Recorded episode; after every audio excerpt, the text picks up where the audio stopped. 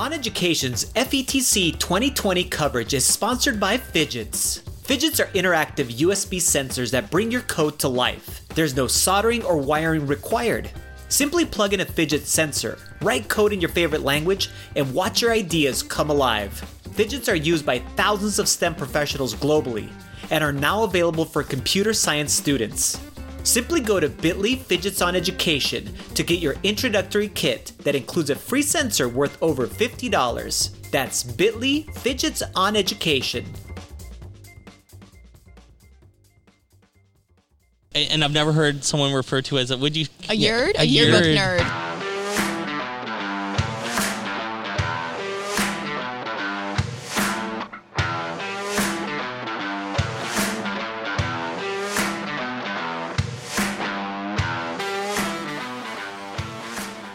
All right, welcome to the podcast, everyone.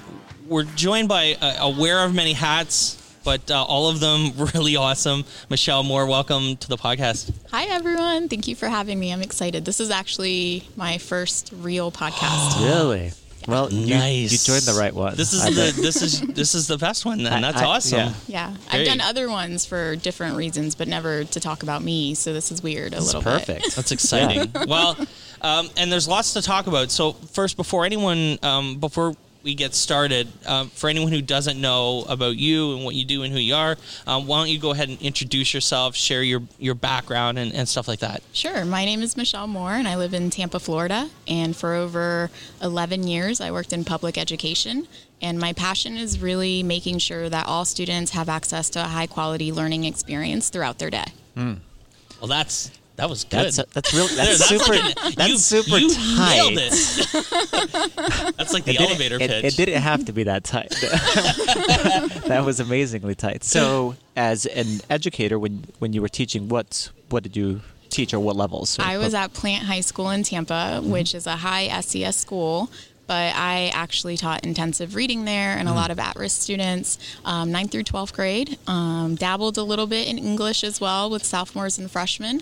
And in my last year, I was the lucky sponsor of Yearbook for journalism, which is actually what introduced me Fun. to ed tech because I Yeah, had to sure. learn Adobe and Photoshop and Illustrator and different tools for the and all- classroom. like, yeah. tons of tools. Yeah, so that's what turned me into a nerd is when I became a yerd.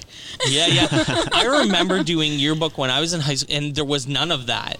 Like you were Right. You literally like, and they had like the right? special paper with the grid lines and the You're old. And you had to mail Yes, it in. I'm Like you actually you. had to mail it.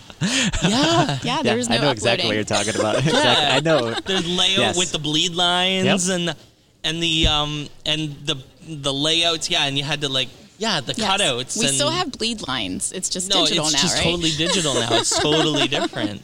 That's awesome. Uh, and I've never heard someone refer to as a would you a yerd, a, a yearbook yerd. nerd. Yeah, a yerd. It's a thing. Very cool. That's awesome. Yeah, shout out to all my journalism nerds. All the yerds. what up? Um, so we're here at FETC. It's, it's unfortunately raining. My wife will actually be happy to know it's raining. Cheryl, it's raining. it's exactly what you wanted. it's terrible. yeah, yeah, yeah. She's like, uh, I've joked about this a couple times. She said, like, have a good day, do really good work, but I hope it's cold and it rains. Because it's like there's like four feet of snow in my front yard at home. Aw. Did you take a picture of the sand and say it's I haven't kind of take- like snow? No, I haven't taken a picture of anything. It's this beautiful, Like fine fluffy. crystal-like warm snow. Yes. so funny. Yeah. So we're here. Um, tell us what you're doing here. Like, uh, I, I assume you had some sessions. So Yeah. tell us a little bit about that. What you've been talking about. What you've been here. Yeah, so this is actually the first FETC that I'm here as a presenter and not an attendee. So Right. that's been really, really, um, imp- you know, impacting on me and just getting to share the work that I've been doing. So the first session was about work um, I did when I was in Hillsborough County Schools with one of my favorite principals, Kilsis Batista, and their STEM coach, Christy Long. And we kind of shared how we turned around what the day looks like in elementary school to make time for engineering in elementary. Wow. So they shifted their day and started out with a morning makerspace, but all the makerspace challenges were focused on engineering. Um, had some sort of problem to solve and had very limited tools to solve it with. So students had to be really creative. So instead of starting off for example, the day with math or an English language arts or whatever it might be that normally at an elementary school you actually went this route. Yes. And what was the experience then like, or the feedback from oh like gosh, the students yeah. and, it was and those amazing. kinds of things? Yes. Um, so the first thing we noticed is students were rushing to get to class, Mm. and this was a high Hispanic, high ELL population that normally had a lot of tardies. So that was one of the goals: is how can we get people to school on time so they're ready to learn when the bell rings. Um, now kids were grabbing and getting their breakfast and running to the classroom to have that maker space in the morning time. And what we noticed for the teachers is now they were using that time to really talk to their students one on one instead of just sitting at their desk and grading papers or catching up on email. They would go and ask, like, What are you building? What are you doing? Tell me about what's going on. And it really improved the teacher to student relationship, but even Sure. student to students because they wanted to share with each other, like, oh, you attacked the problem this way. This is how I did it.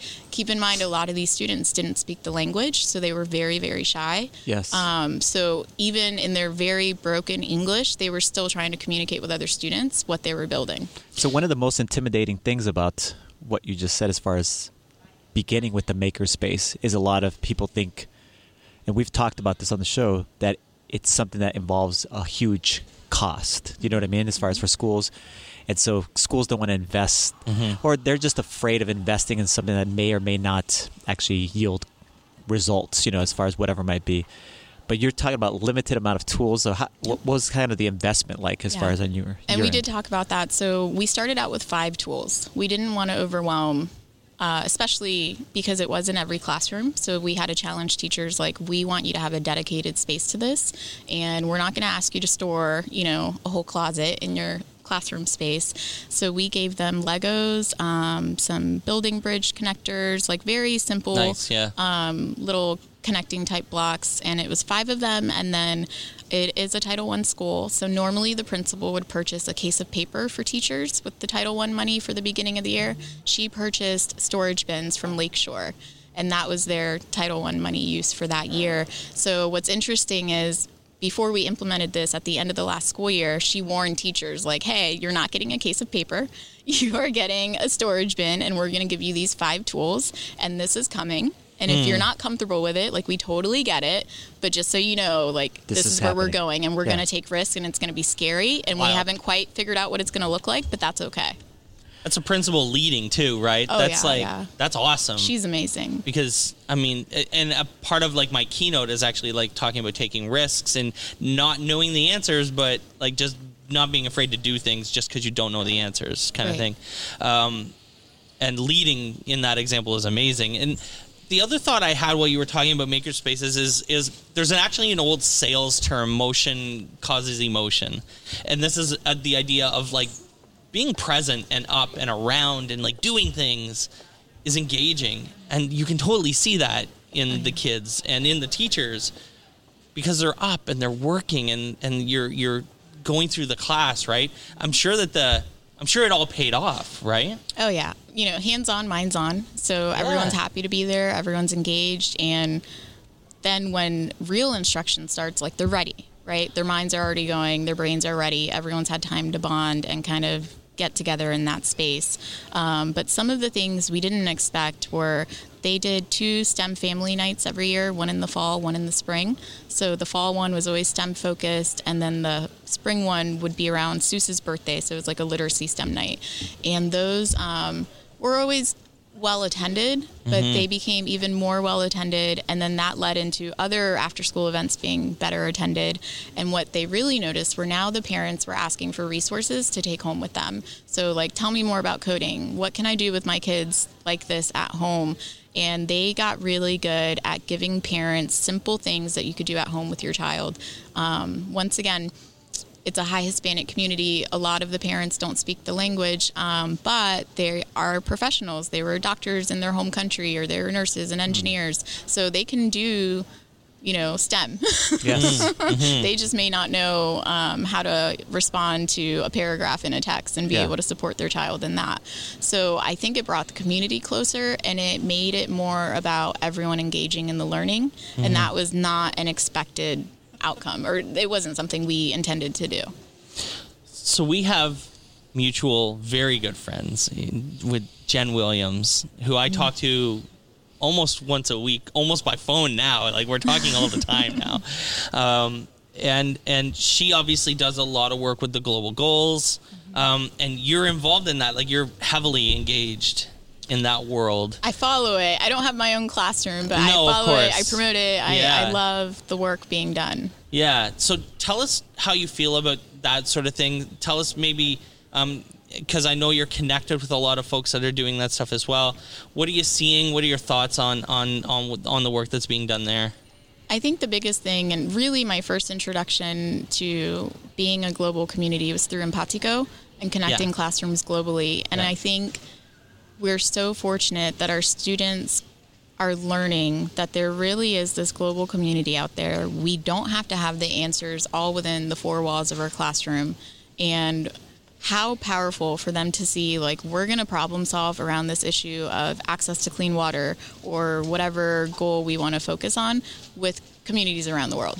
So it's not just like our little town in Miami or Tampa or Connecticut trying to solve this one issue. We have this whole global village that's coming together to problem solve. It's awesome. So, audience, how can they connect with you? How can they learn more about you? You want to give them like Twitter? yeah, Yep. Twitter's probably the best way. It's where I'm most active. Um, at Michelle, the number four edu, and I would highly suggest you go follow. Um, Anything with hashtag teach SDGs, anyone who's who's tweeting about it and sharing about it. There are so many classrooms that are signed up now. Um, Jen announced in one of the sessions yesterday, I think they were looking for like 17 classrooms to participate in the last project, and she ended up getting hundreds Wow, of classrooms to sign up. That's fantastic. And it So may it's be more. I'm sorry, Jen, if you got thousands. Yeah. Like, maybe more, but you got way more than what you were looking for. Phenomenal. Uh, Michelle Moore, thanks for joining us. Thank you. Thank you guys for having me. Thanks for listening to On Education. My name is Glenn Irvin. My co host is Mike Washburn. On Education is part of the On Podcast Media Network.